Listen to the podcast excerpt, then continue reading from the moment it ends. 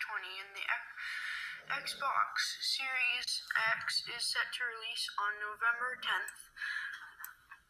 So what does the Xbox Series X have one month before its release? So these are the uh, games on the Xbox, including the exclusive and regular. The Xbox One exclusive games include Halo Infinity, Fable, a fantasy game, State of Decay, Forza Motorsports, and many more.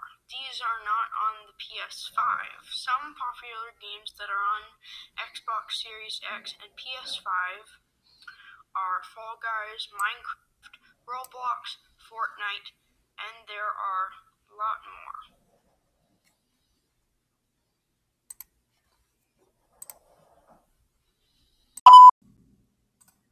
Now we will talk about the price comparisons.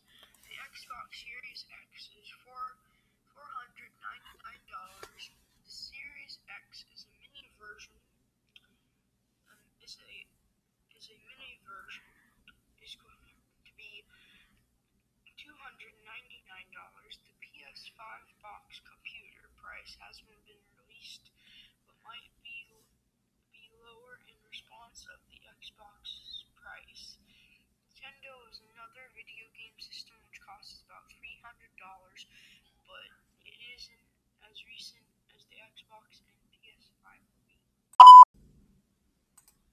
The Series X has twelve teraflops of graphic muscles, whereas the P S five offer, offers ten point three teraflops. The previous Xbox, the Xbox One, had two hundred fifty-four games to play. The Series X will have fifteen I D games, and I D games is an exclusive limited time, limited time console game. The Series X will have around one hundred twenty games. Well, thanks for listening. We appreciate it. Tune in next time to see what PlayStation five has to offer.